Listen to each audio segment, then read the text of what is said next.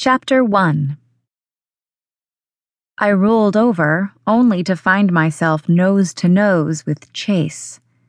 Every night I told him to go away.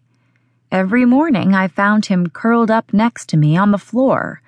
He held true to his promise and never tried to kiss me, but he had greater reasons for being so close.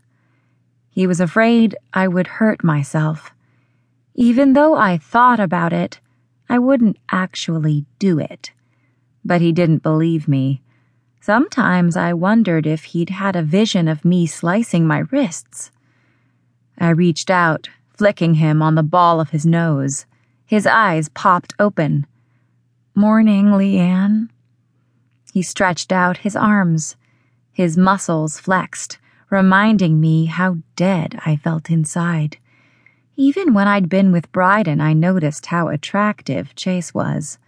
Now, it didn't seem to matter. I noticed you left out good today. I sat up and shook out my right arm. I must have slept on it all night. Tingles popped under my skin as feeling slowly returned. I brushed my hair back from my shoulders.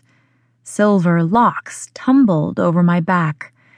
What was once a flood of hair the same color as a fall sunset was now a representation of how I died with Bryden.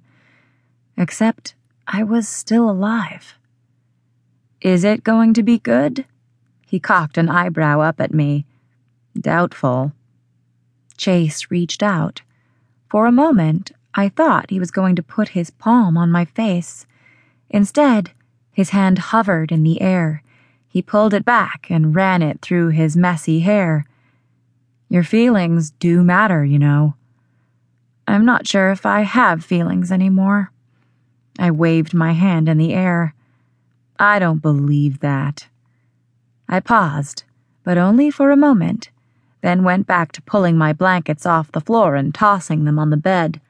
I didn't want anyone asking why I slept on the floor so each morning I rumpled up the bed in my chambers. Chase did the same, roughing up the other side of the huge bed. We'd made a silent agreement on this. If everyone in his homeland thought we were together, then they'd leave me alone. No one questioned me when I was with Chase. Even though it took away his eligibility to move on and meet another girl, I knew I needed the protection. Everyone was afraid of me, and sometimes fear led to repercussions.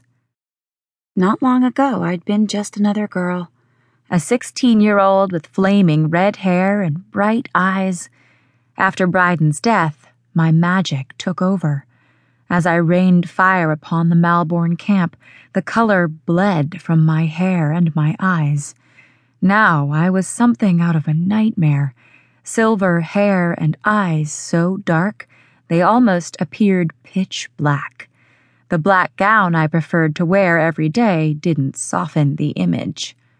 That was fine. I didn't want anyone near me. Chase's hand rested on my shoulder. What? I asked him. I wasn't going to tell you this until later, but I thought it might cheer you up. I'm not sure there's anything that can help.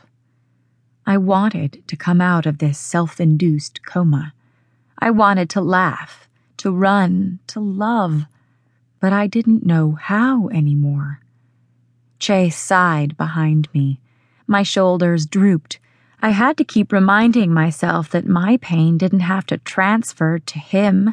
It wasn't fair, but it would be far easier if he would only leave me alone. I spoke with the stable master yesterday. He agreed to let us take out two of the horses today. Despite my best effort to keep it in, a snort escaped my mouth. I'd never been on a horse before, and Chase knew it. At my home in Phthia, only warriors and nobility had horses. Besides, those huge stomping beasts scared me. Falling off of one could be fatal. Bryden was injured as a child in a carriage accident. Why take a horse when you can open up a portal to wherever it is you want to take me?